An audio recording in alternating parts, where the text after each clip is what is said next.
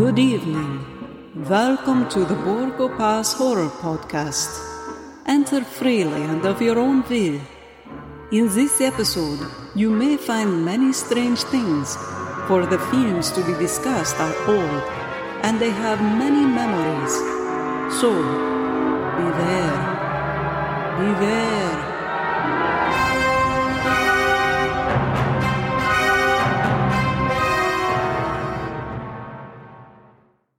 Hey guys, welcome to the Borgo Pass Horror Podcast. Thank you much for coming by. I hope you enjoy yourself. My name is Scott Kelly from Boston, joined by. I'm Jim Towns, coming to you from Los Angeles. So we got an East Coast boy and a West Coast boy meeting somewhere in the middle, having some fun with Universal Horror. If you listen to our first podcast, we made the promise that we're not just hitting the hits, we're not just hitting the heavy hitters. Um, we're going to be, you know, digging through the weeds a little bit, you know, touching all things horror and, um, you know, some of the lesser known gems. And this is a great one. Certainly, you're going to recognize the cast. You may not have seen the movie, but let's get into it. So, Man Made Monster, filmed in 1941, starring Lionel Atwill as Dr. Paul Rigas. And then, of course, Lon Chaney Jr. as Dynamo Dan, the Electrical Man, kind of a, you know, circus star or I don't know, was a, a freak show type he's yeah, or? he's like a, he's like a midway performer in it. So it's like someplace you'd go down on the boardwalk and see, you know, play the games and then get your get your wait guest and stuff. I think he he works on that kind of thing but but it also sounds like in the film he's he's traveling with the group so maybe it's a maybe it's a seasonal kind of troop of people that, yeah. have a season like like i guess the best modern example maybe would be like a renaissance fair traveling yeah, yeah exactly. you have the jugglers and the show. sword swallowers and the people that give you the turkey leg and stuff i, I think i think it, it, to a modern maybe a younger audience who hasn't seen a lot of older films that that's our best analogy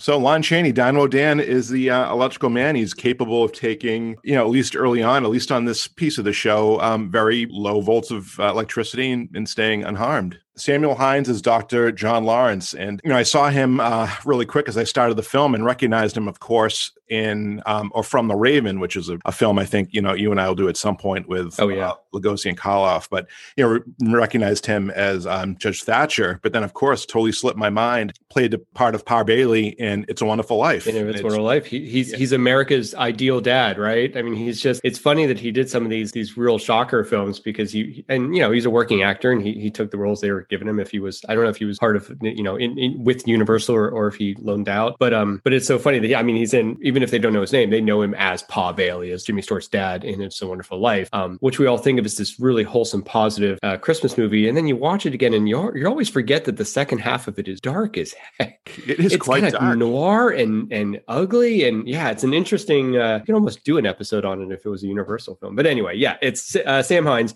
who who brings like a. Uh, we'll get into it more, but I, I always think he brings um, legitimacy. He's one of those actors that he's such a innately sympathetic character that you're always going to be on that guy's side. He is, yeah, very warm. Again, like you said, very easy to get on his side. And Nagel as uh, June Lawrence's daughter, Frank Albertson as the reporter, Mike Adams. I'm sorry, Mark Adams, who starts digging into um, a story a bit later on in the film. Uh, directed by George Waggner, who you know I always like to do a little bit of research if I don't know, you know, either a star of the movie or a director or producer. Try to do kind of dig into them and see, you know, work that they've done before. And I'm not sure if you know George, but I think you and I probably have seen some of his work. Do you know George at all? And if you don't, I, am going to drop some some pretty cool knowledge on you. You know, I didn't I didn't do a whole lot of research on George. I just know that this was the film that that he and Chaney did first, and before Universal gave them the Wolfman. So this was their I don't know if it was their audition piece together, but it it, it was as far as I can tell their first pairing. Am I right? I think so. Yeah, I don't okay. believe they had worked together before, but certainly you know had been paired up like you said with the Wolfman, and I think a couple of mm-hmm. other times. But what I was thinking of is he actually directed 10 episodes of a Batman, the old 1966. Oh, did he? Yeah. So oh, he so his... he, he goes on and does Batman and stuff, which is interesting because one of our other films we're going to talk about in this series uh, has a lot of connections to Batman. So that's an interesting. Yeah, went from uh, horror to, to uh, directing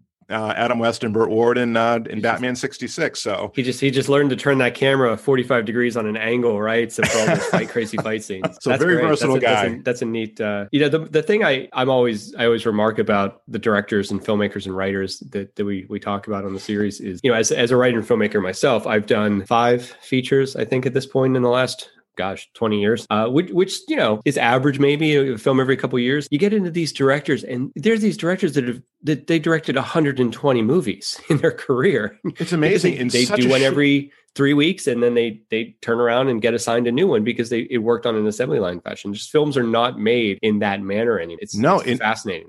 Absolutely, and actors too. I mean, just doing research for you yeah. know just this podcast in general. These 1920s, 30s, 40 these actors and actresses, they would bang out multiple, I mean, four, five, six movies a year. I mean, oh, especially oh, sure. Chaney once he gets rolling with this role yeah. the 40s. I mean, he's got between I'd say 40 and 43, 44. You know, anybody can take a look at his filmography. Incredible amount of work. Well, you know, so many of the actors were paid uh, on a salary basis by the studios, right? So they're whether they're working or not, they are being paid in a weekly wage. And I can only assume that which which does not happen anymore obviously. Almost every actor is what you would call a, a freelancer now in, in in the film industry. But you can understand the studio's perspective of like well we're paying all these people. We should be putting them in stuff. And that's why you'll see an actor who's like almost the the co-star or the lead in one movie a week or two you know a couple months later they're, they're playing a reporter in a scene there's right. no right. To, to, to our idea of how Hollywood works now. That doesn't make a lot of sense. But it's it's just Universal or RKO or some other studio getting their bucks worth out of them. Exactly right. And you know what a what a great move and a good chance for the actors to stay busy during. I mean, this would be post depression time or just just past depression. But um, yeah, yeah, I mean, fantastic time to you know stay busy and and whatnot. So let's get right into the film. So um, obviously, as you may not know, or if you haven't seen this film yet, we're going to be dealing with you know a guy with some electrical, um, some interesting potential electrical issues. So right off the bat, we open up the movie with a rainstorm and there's a bus flying down the road. It brought me back to a Godzilla movie, certainly a little, you know, matchbox.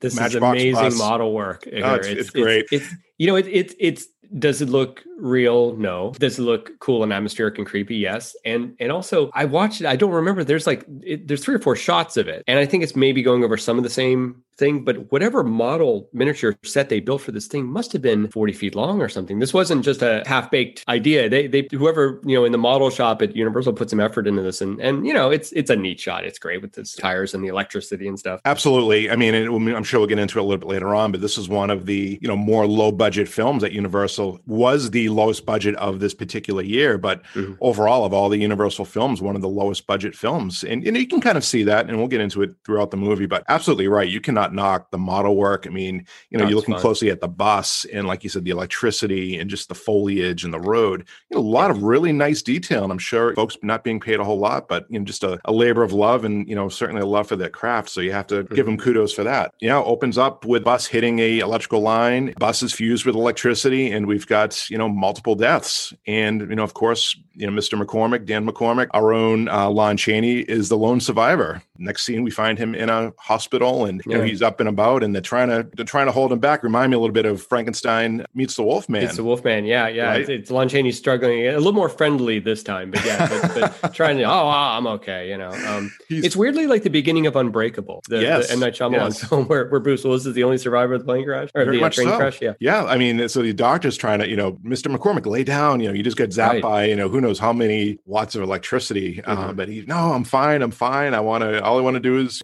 he's just such a playful, joyous man. He just wants to get out and, you know, get back in the world again. So for whatever reason was not harmed by the electricity. And this is when we see Dr. Lawrence coming in for the first time, who we'll talk about later. So do you want to talk about kind of Dr. Lawrence and his background? Yeah, well, well, Dr. Lawrence, uh, within the context of the film, is is a uh, is very respected science in in the field of electrobiology. George Waggner actually did uh, rewrite the whole film under a pseudonym. So the film was actually it was based on, a, on a, an original story, but yeah, Dr. Lawrence comes, gives Dynamo Dan his card, says when he gets out of the hospital, he'd like to have him to come visit him because Dynamo Dan now is sort of out of work. The carnival circus, whatever, has, has moved on while he's been convalescing apparently. And so he's, he's sort of, you know, looking for a buck. Lon Chaney's character does find himself kind of at an impasse so he takes Dr. Lawrence up on his offer and visits him at his home, which is on the moors or part of the moors. They have a sign that says the moors, and I'm not sure if it's like supposed to be a private community of some kind. I think Dr. Lawrence lives in a. It's hard. I don't, Scott. Do they? They don't really ever discuss where the film is set, right? no, it's very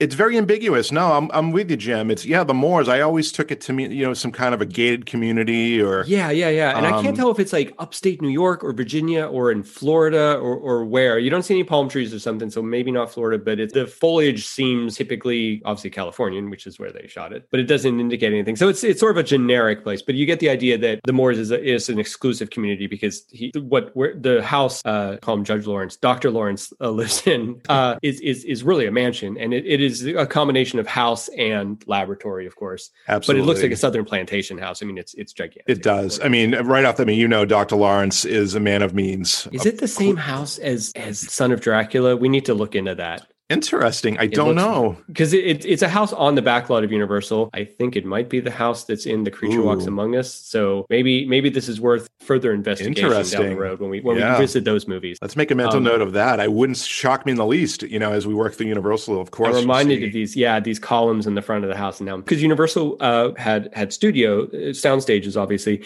and then like most studios in Hollywood, it would have had a backlot that has city streets, urban areas, and then some houses and more rural kind of settings like that. Oh, sorry, that was my heater. Um, that's staying staying warm it in does, California. Yeah, it does that. So anyway, so so uh, Dynamo Dan comes to stay with Dr. Lawrence and at Dr. Lawrence's house slash laboratory, and Dr. Lawrence is going to conduct some innocuous experiments on him, testing his resistance to electricity, uh, and hopefully to learn and to possibly help the world doing so. That's that's Dr. Lawrence's plan. Now, Dr. Lawrence has an assistant. Uh, what's what's the doc? So his name is uh, Dr. Paul Rigas. Paul, so, Dr. yes, Dr. Rigas, yes. Yeah, I think, you know, on paper with both doctors, certainly Dr. Lawrence, you know, wants to work with Dan for, like I said, the betterment of mankind. And I think Dr. Rigas does too, at least on the surface. Um, I think early on in his, maybe in, in Rigas's research, you know, he too, with, working with Lawrence, I think that they both were kind of after the same goal, you know, for positive, extend fo- people's life, extend, I, you know, folks' health. But somewhere along the line, uh, you know, certainly throughout this movie, Rigas was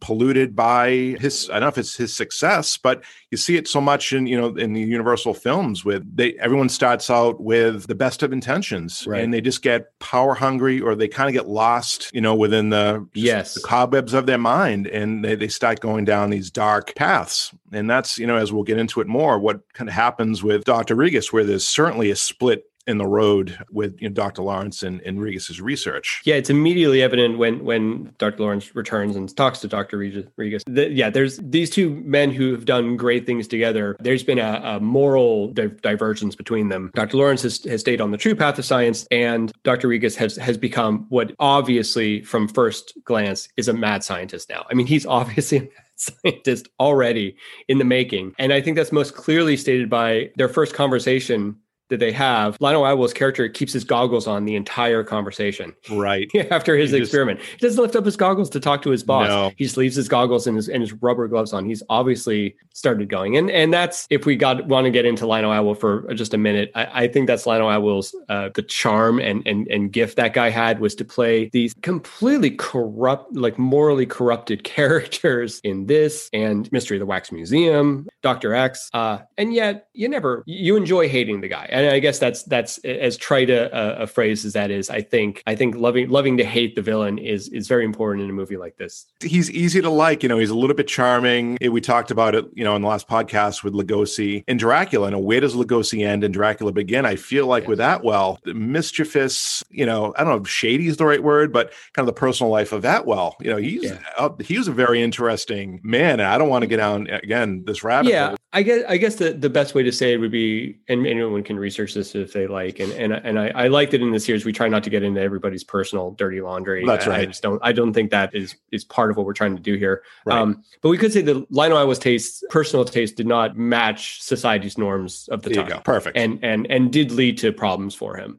And you know, well not said, not to make well a judgment. You know, as long as no one's hurt, whatever. I guess I don't know. But uh, but but yeah, uh, and Oh, I forgot. I neglected to mention Murders in the Zoo is one of my favorite Lionel Atwill villain parts. Anyway, he's like a Dwight Frye. I mean, he's really he's really this un, unacknowledged critical core element of Universal horror movie, along with Karloff, Lugosi, Chaney, Claude Rains. You know, some of these second tier guys like like Dwight Frye, uh, like Edward Van Sloan, and like Lionel Atwill uh, are critical because without them, you don't have this rounded story. Oh, it's very true. Yeah, with that one, and you said it. You said it perfectly. It is a morality tale, and you see it with a lot with that. Well, in the characters that he plays. I mean, going back, I mean, one of his probably most favorite, and you know, one of my favorite characters for him was Son of Frankenstein, of course. Yes Inspector I mean, just fantastic. Yeah, with Krogh. I think going back just to my mind's eye, really one of the one of the only roles I remember Atwill being in that's really not, you know, he's not compromised and he's not, not, really, villainous. He's he's a he's very noble guy He's in noble. that in that thing, and he and he plays that exceptionally well too. He plays the Burgermeister in one of the other Frankenstein movies as well. Oh, sure. Frankenstein meets Wolfman. Yep. Yeah, plays him True. quite well too. Yeah. True. Um, yep. The story moves forward. Dr. Lawrence is going to uh, conduct these experiments on Dan and give him these these slightly increasing amounts of electricity to test his resistance to it. Dan settles into life, you know, in the at, at the at the moors. Dr. Lawrence's daughter her name's June in the in the movie. Her uh, the actress's name is Anne Nagel. He he befriends her. I think the posters and and a lot of the info about this film seem to indicate that that there's this kind of Hunchback of Notre Dame kind of affection thing between him and and June. But I don't I don't really see that in the in the film. I feel like it's a more platonic, you know, kind of friendly thing. I do too. If anything, it seemed like June might have been maybe a little bit interested in him. I mean, this is before she Yeah. got a little more serious with Frank the reporter. But yeah, I mean, Right. the first glance would seem like she was almost, I don't know, not never propositioned him, but you know, if there was any, you know, any affection from you know one character to the other, it was more with her. He was very Right. much happy to be there, happy go lucky. Um, I mean, loved playing with Corky the dog. I mean, how many Corky dog, just yeah. some fantastic scenes of of him and the dog, and you know, she met. There was a great scene of you know when he first first arrived at the moors, and he's outside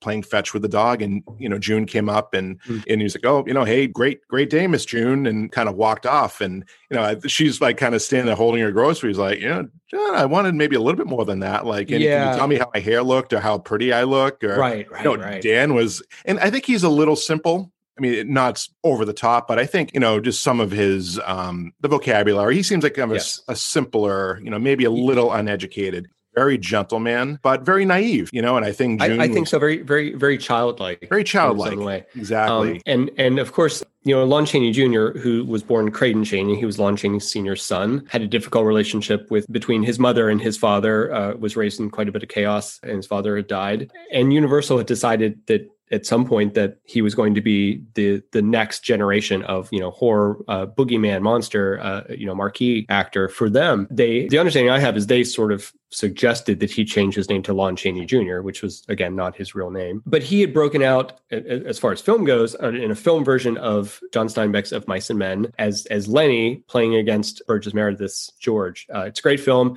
If not, it's not a horror film but anyone listening to this if you enjoy the old universal movies and you haven't watched the lon chaney burgess meredith mice and men watch it. You will not be sorry. Great depiction of it. And of course the lenny character in that is uh, again a very simple person. Today we would call him developing developmentally disabled i believe who nevertheless has a temper that and he's a very large man and curly finds out within the context of the story curly finds out what happens if you if you cross him. And chaney was very proud of that role. He was very to the end of his days he was almost most proud of, of that performance. And i find his the dynamo dan character dan mccormick that he plays in this movie it's, the way it starts out he's kind of a combination of of the very likable lawrence talbot he played in that same year later on in, in Wolfman and that Lenny character. He's he's so affable and big and friendly and cuddly. And I think at first you're kind of like, this is really he's really friendly. What's his? But I think it it's it's a conscious decision on his or the filmmaker's part to contrast that against where he goes in the film. He goes to, he turns into this hollow shell of a of a man, and all the all the good and and and the gentleness is taken away from him in the process of this film. And and so his character goes on that journey. So the fact that he starts as such a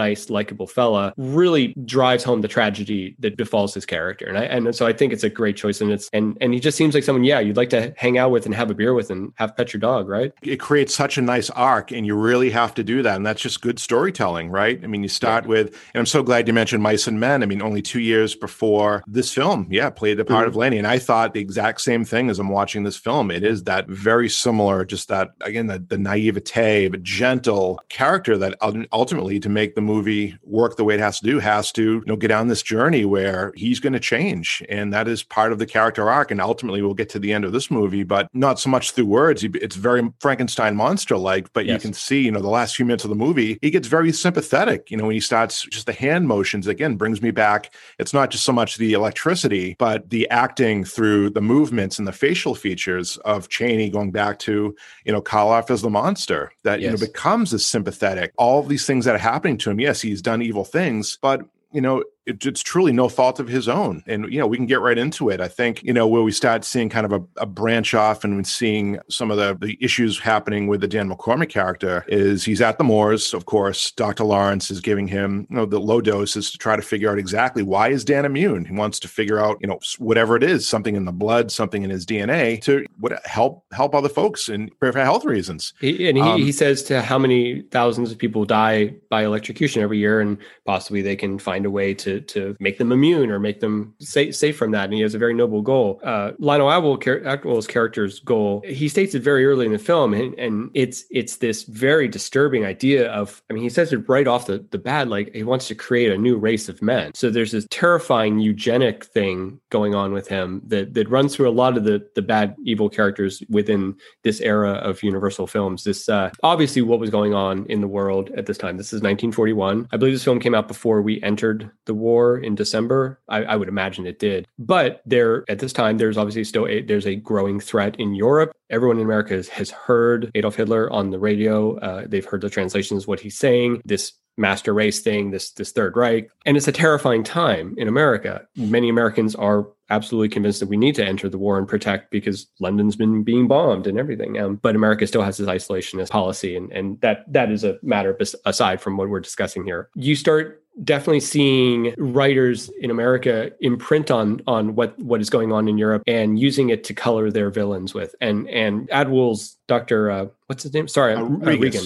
Yeah, Rigas. Regan. And Rigas's speech at the beginning of the movie when he first is talking with Dr. Lawrence is very evident of this idea of he wants to be able to control people. He wants to create an army of people dependent upon electricity so that he can control them. His and and his what he wants to do frightens Dr. Lawrence. And I guess it's only because of their shared respect for each other and the, and the work they've done that Lawrence, I guess, permits him to stay around because this seems like something you would not want living in your household. Certainly not. Not with you daughter not too far away. But yeah, there's this right. element of you know paranoia with with Rigas. I think that's a super point. Being being a writer, universe, any writers of this time, pre World War II, and like you yeah. said, the, Hitler. I mean, how could you not be you know have some some level of paranoia? So yeah, mm-hmm. I mean, Rigas's mind, he's thinking with enough you know shocks of electricity and it's, it's, a little bit of a weak weak storyline or a weak motive but you know we're going to go with it with yeah. enough with with enough electrical current, you basically make people, you know, almost I don't say addicted, but you almost you know wiping out the character, you're almost wiping their mind out, so they become. Exactly. And at some point, he calls them walking shells waiting for life. You know, without electricity, right. these men I'm going to create a walking shells waiting for life. So throughout, I mean, that's kind of Rigas's idea that over the course of three, four, five, six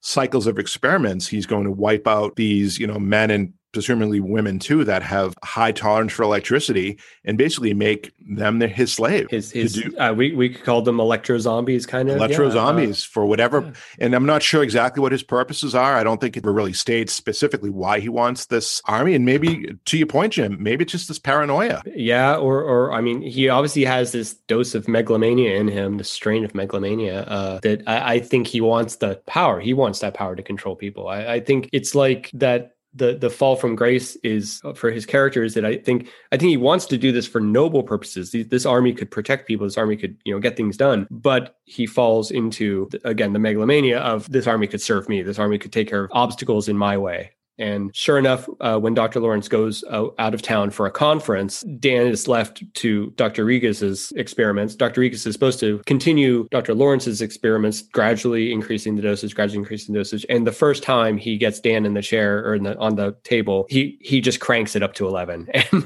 right. just just inundates the poor guy with electricity. And the effects are evident very quickly when Dan comes out of the of the thing and and, and sees June. He's already it's already taken a lot of his his soul and, and personality and spunk out of him. Corky runs away from him, most notably, which is a real telling sign, obviously. Filmmakers, the writers did such a good job, again, going back to Dan's character arc. You know, this this affection and the, you know, the relationship between Dan and Corky. I mean, Dan mm-hmm. would, would sit at a chair and Corky would run right up to him and lick his hand and they were the best of friends. But like you said, yeah, after that first cycle of experiments where he just got inundated by Regis's pulse of electricity, he's a changed man. I mean, falls unconscious on the table. I think, it, you know, some earlier scenes when it was Lawrence conducting the electricity, or I'm sorry, conducting the experiments, he's like, oh, I just, you know, my hands tickle. Or, you know, it right. was almost like he, you know, never felt the thing It was like a feather, you know, brushing against his skin. But, you know, now with Lawrence out of town, Regis has hands on the controls. And, um, you know, he's he, probably under the timestamp. I don't know how long Lawrence was away for, maybe a week or two, but, you know, he's I got a kind so, of, yeah, yeah. Yeah. He's got a short window to complete his personal, you know, experiment. So he is just absolutely abusing Dan with electricity. And to your point, I mean, his face, facial features change, his whole body language changes. Yeah. And Chaney does this very well. He, he you know, he, he goes from this, this big brawly, I mean, Ch- Chaney was six foot two. He was a, he was a really big guy for the era. And that benefited in a lot of these roles where he had to play this, this big hulking, but but friendly guy. And I think that went to the core of who he was at that time. As the as the experiments go on,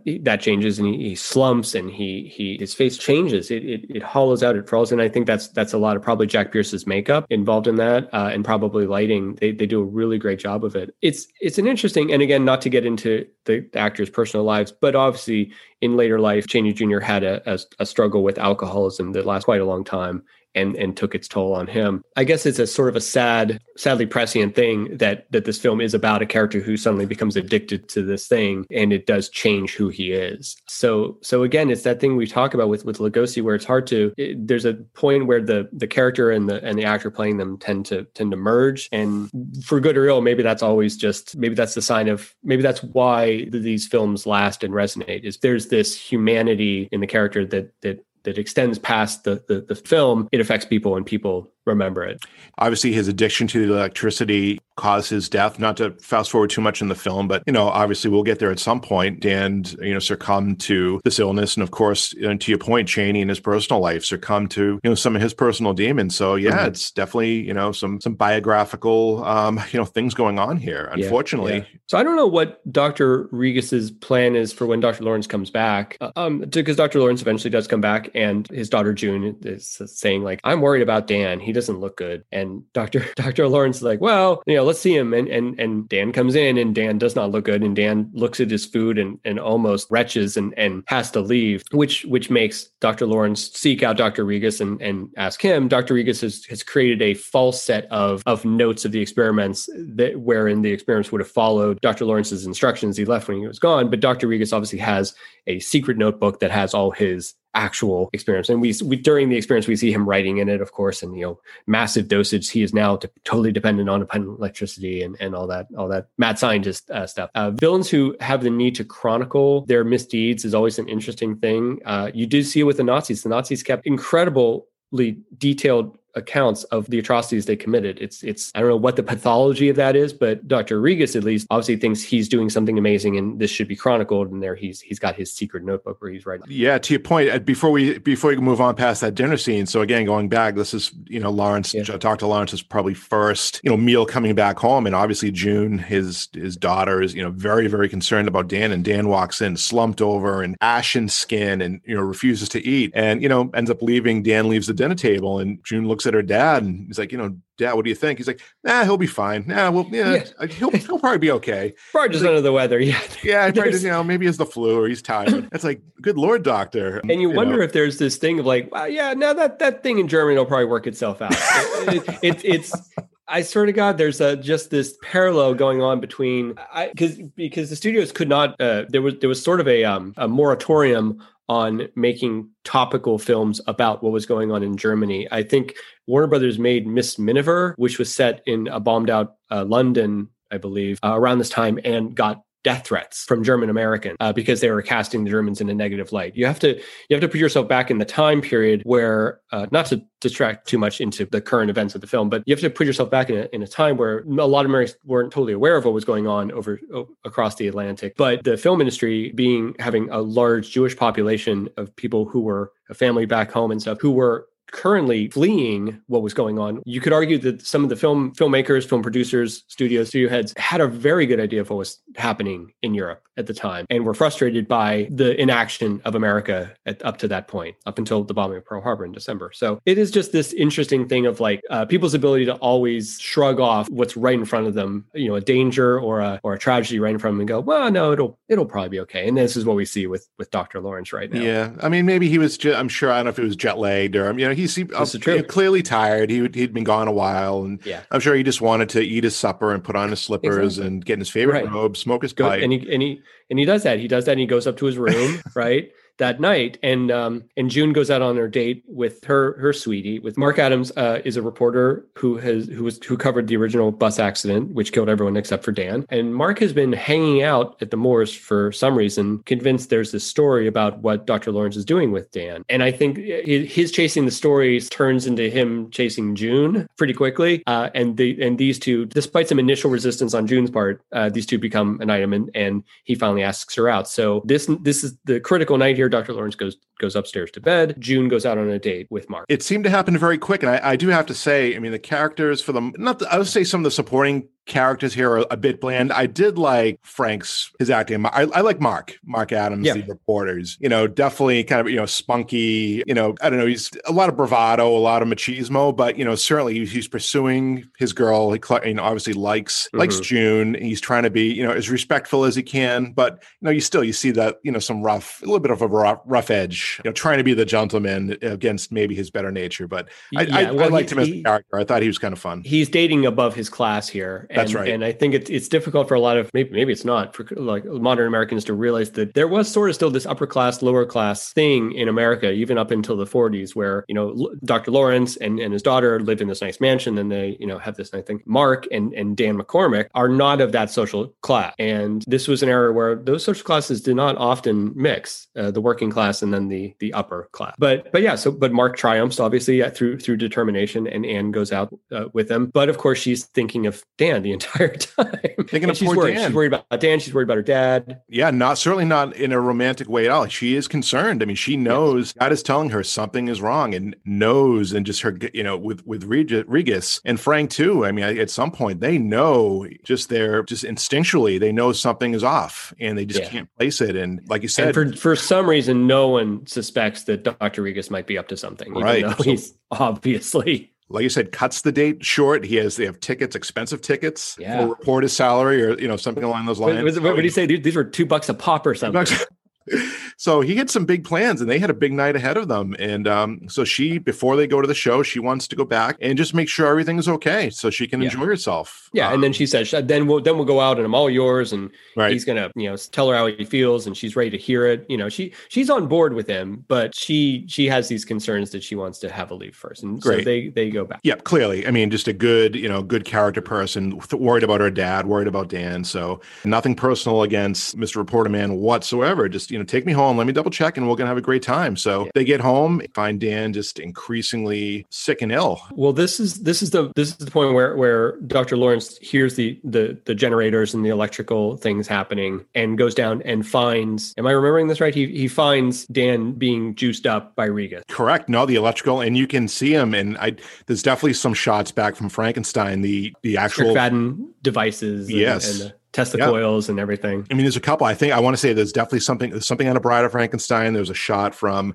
the original Frankenstein, but yeah, the old Tesla coils and um, the equipment. Yeah. So you're absolutely That's right. He's in bed, tired and whatnot. Comes downstairs and finds Rigas in full blown mad scientist mode. Mm-hmm. Yeah, Rigas busted six Dan on him, so Dan now has has succumbed to the electrical addiction, obeys his rules, and and kills Dr. Lawrence. Can we mention just what a great glowing face that uh, Dan yeah. McCormick has? Yeah, yeah. This would have been this would have been very difficult to do at that point. I, I want to say it had. I think they might have used some kind of makeup on him. There might have been a certain color that would have assisted this chemical process. But what you're looking at is really a, and, and obviously this is far long, long, long before any kind of digital technology. This would have been a, a cell animation uh, effect that would have been placed over Lon Chaney Jr.'s face. And as he moves or the camera moves through space, that effect has to follow him and, and follow the shape of his head, this pulsating glow that covers his face. So this would have been a laborious, time consuming, and, and honestly, very might have been one of the more expensive parts of the film was just doing these seven or eight shots they had of, of his face glowing like and his right. hands and anything exposed glowed. Absolutely. And, you know, for those, and I'm sure we'll cover this film at some point too, but The Invisible Ray, starring, mm. you know, of course, Boris Karloff and um, yes. Lugosi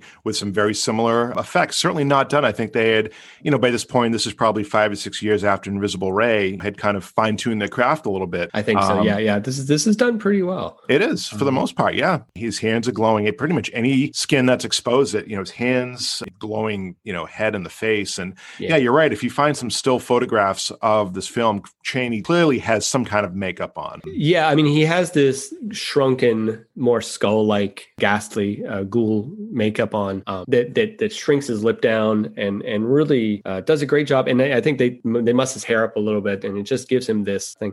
But I, this is the thing about this film I love is that it, Universal, when they did stuff like The Invisible Ray, like this, things that bordered on sci-fi, they they managed to keep this gothic quality to the sci-fi. Uh, the technology was never that clean. The machines were always kind of older and and and so they looked like they were self-fabricated, like whoever it was had, had made them themselves. You never get into this this shiny, chromy uh, sci-fi that you get into later in the 50s with you know a lot of sp- movies about outer space and right. things. There's always this used, beat down version of sci-fi that that Universal did, and and it's the one I always respond to. I just the old-fashioned kind of thing. It's, it looks really cool. Yeah, um, it's. I'm sorry. Yeah, just to, on that point real quick, Jim. Sure. It is definitely an interesting time in filmmaking. You can see, you know, more and more reporters. I think at this point, you know, like the Basil Rath Rathbone, Sherlock Holmes had really taken yes. off and become very, very popular. So you're seeing a lot of, you know, these movies in the, the 40s they become like a, a almost like crime drama where you, yes, you know yes. every movie has some you know has some report at least one reporter you know kind of nosing around and trying to find clues and like some sci-fi you've got the gothic horror so really just a mishmash of right. you know a lot of things that are just hot at the time certainly uh, well, you know the the other side of that that Universal was very successful at starting around this time was the noir films and there definitely was started to become a lot of cross pollination between horror and noir in this era and I think the noir helped because any anything about detectives or investigations or whatever was basically it involved actors wearing fedoras, standing in rooms talking.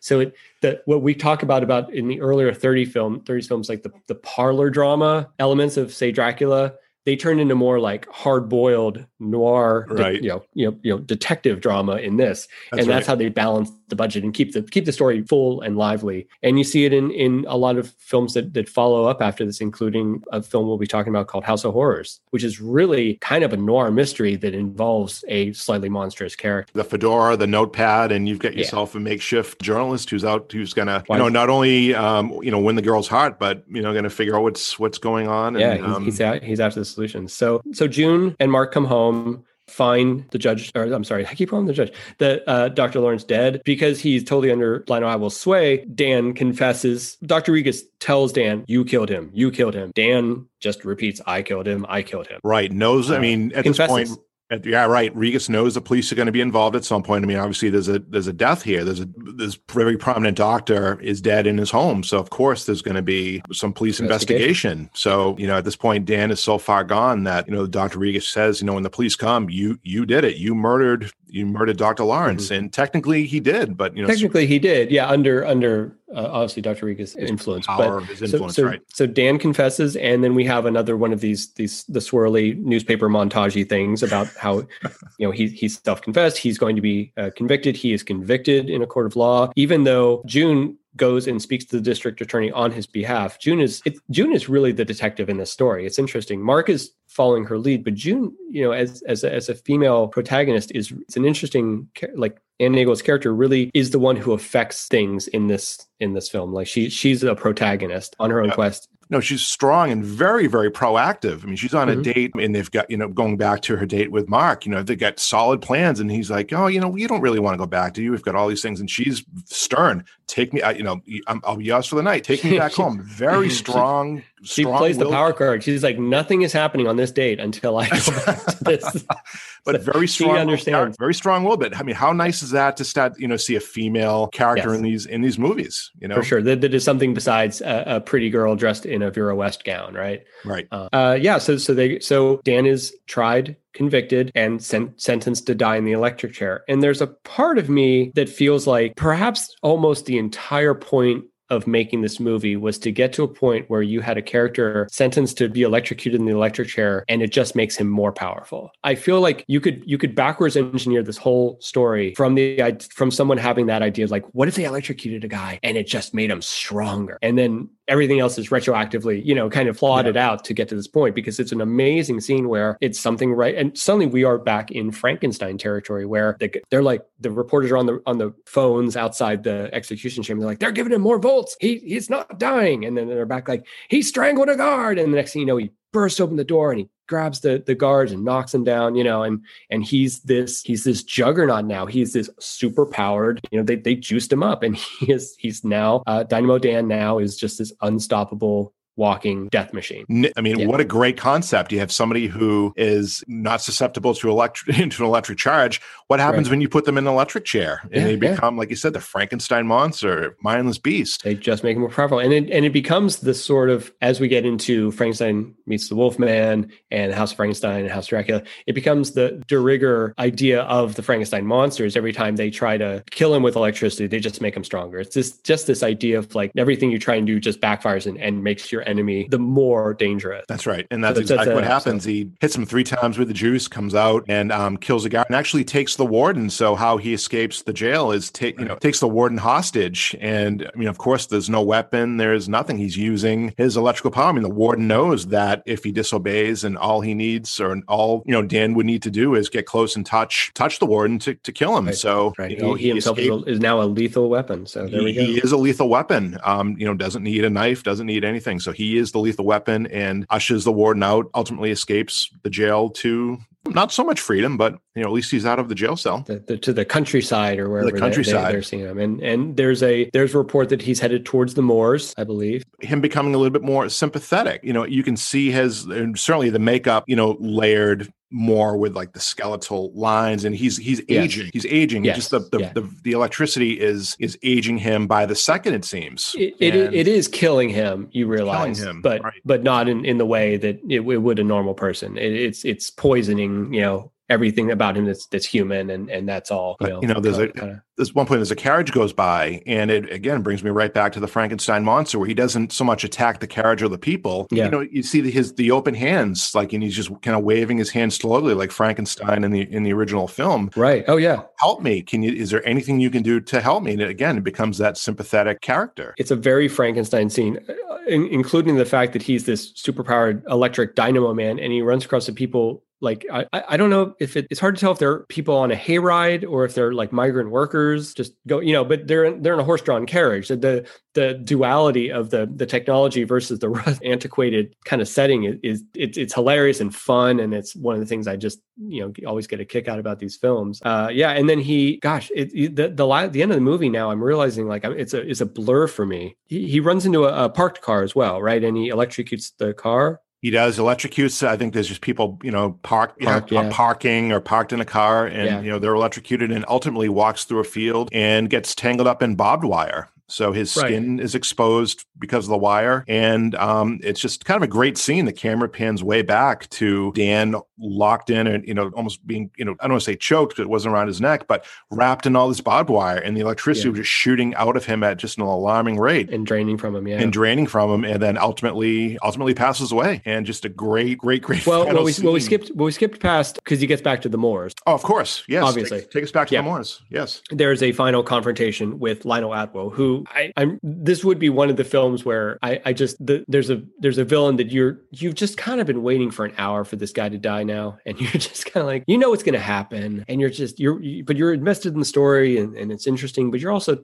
kind of checking your watch like it's time for that guy to pay for what he's done to this guy, and he does, and and it's it might be my only I don't want to I, I don't want to say this like in a way that makes me seem seem callous or bloodthirsty, but but you kind of wanted to see Chaney Jr. like pick him up or throw him or choke him or or something and stuff. And Lionel Atwill's character instead, Dr. Rigas runs into a closet to try and hide, grabs the doorknob to close it. Chaney grabs the doorknob on the other side and it electrocute Atwill and, and Atwill dies. Yeah, no, and I don't think that's wrong, Jim. I mean, you wanted something, you know, a really personal death. It, yeah, I mean it's not know? satisfying enough. It's not um, satisfying, right? Um, this this this would be after. I'm sorry, we're jumping all over the place. Uh, June gets back to the house first and finds Dr. Rigas's diary. So this is the point where uh, he he catches her reading his diary. She now finally knows uh, that it's his fault. He's the call. He's the, the real villain behind Dan. Dan's the innocent pawn in, in what he's trying to do. And Dr. Rigas turns his focus on her. He's going to make her like Dan. So so she's going to be the next step in his plan. So you're right. He, he's his plan is not just to to make men do what he wants. It's also to make women do what he wants, which which has a, a different sinister connotation obviously. Anything he wanted to do for society any you know goodwill um you know clearly it's almost you know within 10 minutes of the movie it's, it's pretty clear that he is you know sinister. Anything that he's yeah. working on with his electricity and his experiments certainly not for betterment of, of man. And it, yeah that's extreme, that's extremely ominous. Um his own power know, finally, yes yes yes. yeah locks uh, june up on the table. Yeah i mean dan comes out and chases him back into the closet. And i'm with you. I think a fulfilling death like um, i always go back to the death in um listen son of frankenstein. It might have been house of frankenstein Frankenstein. It was House of Frankenstein, where he the monster picks up the hunchback and just and throws him through that window, and he goes sliding down the the rooftop. Just yes, a fantastic scene. That's that's there's there's a death. Yeah, right? yeah, that's a death, and you know that wasn't even as personal as this could have been. But or yes. or even the end of Bride, where he's like, "You you live," he's like, "You stay." Right, right. We belong dead. You know that the the Thesiger uh, death in that. I, yeah, there's just a sort of a po- more poetic justification there. But it is what it is. He he he kills Dr. Rigas and then he follows proper monster etiquette by taking Anne and picking her up and carrying her uh, out the door.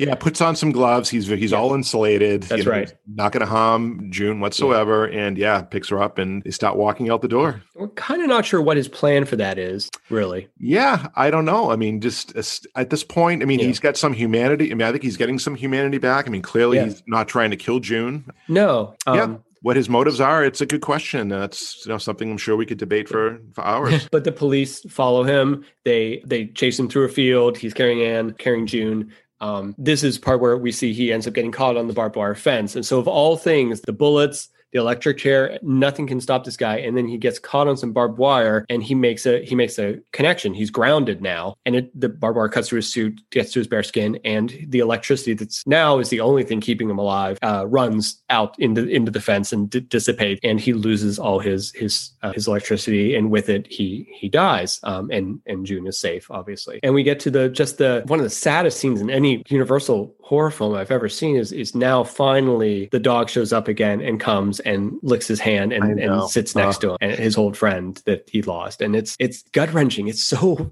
it really it's such is. a tragic death. Uh, you feel so bad for this guy who just you know didn't have a, a, malicious bone in his body and was manipulated and and mutated into into something he wasn't. And it's really i guess it's why this film just again for such a cheap film and and a film with with evident gaps and flaws in it it punches way above its weight right? It does. I mean again absolutely right. No i mean it's so emotional. And again it goes back to the acting and doing so so much with so little. I mean the sets really aren't that minimal yeah. extravagant. They're very very minimal like said, there's some great shots of really like just Dan's death scene, the way right. the camera pans back and you just see this sprawling, electrified fence and just literally yeah. losing his life and existence through the electricity exactly. um, being dispersed from his body. But yeah. yeah. I mean, what a touching ending. I mean, Universal, yeah. there's a couple of films that obviously have pretty good endings, but for the most part, the monster movies, they end and, you know, they're kind of flat, but not this one. This one is a very, and it, maybe it's just because you and I are mutual animal lovers. And I think so. I, yeah, because that, that, that's what gets to me too. I, I hadn't watched the film in a long time. I'm watching and going like, he doesn't right? kill the dog, does he? Couldn't remember. I was like, oh, please don't. What a, it is. Yeah. You oh, know, this, this definitely pulls at your heartstrings, tugs at your heartstrings, but it, you know, at least it, it, goes to, you know, Dan is now Dan, obviously he's, you know, passed away, but you know, he's now, I guess, human, I'll say quote unquote human Dan and, you know, Corky's right. friend again. And, you know, he's back to who he was. Yeah. He, back to who he, was. Yeah. regains his Darth Vader becomes Anakin Skywalker. That's again. right. It's, that, it's the whole thing. Yeah. Yep. And I think th- this is the thing for me that sets uh, Universal apart from um, their peers on other studios and, and the horror movies they made and even a lot of more recent films is there in so many cases there's there's a there's an underlying humanity and an underlying tragedy to most of universals from the phantom of the opera through the wolfman obviously Frankenstein, man-made monster, even even uh, the Invisible Man. The circumstances turned these these humans into what they become, and while they go on and they commit heinous things, there's still that nugget of a person left within them, and so you can still if not sympathize, you can empathize, and just makes for it makes you engage. And I and again, I think it's just why these films have lasted so long and in in popularity and and within the the, the zeitgeist of of our culture. You know, one thing that Universal has always gotten to, you know right is like you said that humanity. Call monster a monster, but you know, like you said, I mean, maybe besides Dracula, and you know, I mean, Dracula, Who, who's you know, just a douche, yeah. it just. but you know, uh, going back But to except for that guy, yeah. But you know, even just the, his line, you know, to be dead, to be truly dead. there, there is still some because he was a man once, and maybe he didn't mean to become what he became. Maybe something turned him into this. You, we don't. know. But So you'd have yes. to you'd have to dig. But I think yeah, the only part of humanity maybe is you know to, to be truly dead. That must be glorious. So Right. obviously he knows he's you know this deformed creature He's cursed to be this thing. yes, thing. and- you know, he's this thing, and maybe he, remembers, embraces you know, it a little too much. But yeah, you know, just to um, die and be truly dead, that must be glorious. So, but you know, Universal truly did a, did a great, great job with their, um, you know, just their characters, call them monsters, if you will. I mean, Frankenstein monster. I mean, clearly that you know, part of the most the, the monster tr- in those movies is you know the, the, this doctor, the Doctor Frankenstein, Doctor Henry Frankenstein, who interfered in uh, you know forces of God and nature that were beyond his control, and um, you know was very you know what's the- irresponsible. yeah. What what's the what's the meme that says uh, intelligence is is knowing that Frankenstein is the doctor, not the monster. Wisdom is knowing that Right. Frankenstein, the doctor, actually is the monster. Isn't that or some, it goes something like that. Yes, yep, that's fantastic. That's that's the thing. So yeah, true. but so that's that was Man-Made Monster, 1941, Lon Chaney Jr.'s uh, vehicle and, and George Waggner that propelled them to. I think based on the success of this film, you know, despite its small budget, Universal gave them the Wolfman. You know, our our our culture changed just a tiny bit because of that, because of the impact of of that and the the legacy that it cre- started creating. Thanks to this little film. Beyond the Wolfman, it also cemented Lon Chaney Jr.'s status as as a maestro of horror as well, as, as one of the enduring characters of, of you know 20th century horror. And uh, and we're all the better for it. Just from from everything from this to back to Mice and Men to the Wolfman to we'll, we'll give him Son of Dracula all the way up to Spider Baby. Um, there you go. Yeah, I mean, who played sympathy and who played tragic better than Yes. uh, better than Chaney? And Chaney. And I don't know if that was all acting. I think a lot of that was just partially who he was. I think he brought something kind of very special and very unique, very different from Karloff and Lugosi and Rains and, and and everyone else. He had his own thing. And yeah, anyway. Well, this has been a lot of fun, and um, yeah, I hope everyone listening, if you haven't seen Man Made Monster, give it give it a shot and have you know come in with an open mind. And you know, it's not going to be Frankenstein, it may not be Dracula, but it has its charm. And you know, looking at or watching you know Chaney in his first horror role, and um, you know, seeing what folks can do with you know very limited budgets. You know, this Yeah. film only was cost eighty six thousand dollars, which was the cheapest film at the time. So you know, as an independent filmmaker, or you know, just having that As a, respect. as a guy who makes small budget horror films, this this is. A, a film I look at and go like, look at what they did with what they had. Yeah, Exactly. It, Exactly. Performance, good writing, empathy. You know, just a really solid base basic story. Sometimes that's all you need. That's all you need. Absolutely. Well, thank All you so much for joining me again, Jim. This has been a lot of fun, and um, this, this has been great. Thank you. We'll talk soon. We'll talk soon. Thank you for listening to the Borgo Pass Horror Podcast. Thank you for listening to this episode. But the fun does not stop here. You can follow and interact with the show's hosts and listeners online on Facebook, Instagram, and Twitter. The Borgo Pass Horror Podcast is a presentation of Shadow Camera Film and Entertainment. This episode was edited by Livio Marino. The music was composed by Sean Gould. Opening and closing narration are by me, Kat Herons. Show titles and graphics created by Jim Towns. Thank you for listening, and we'll see you next time on the Borgo Pass Horror Podcast.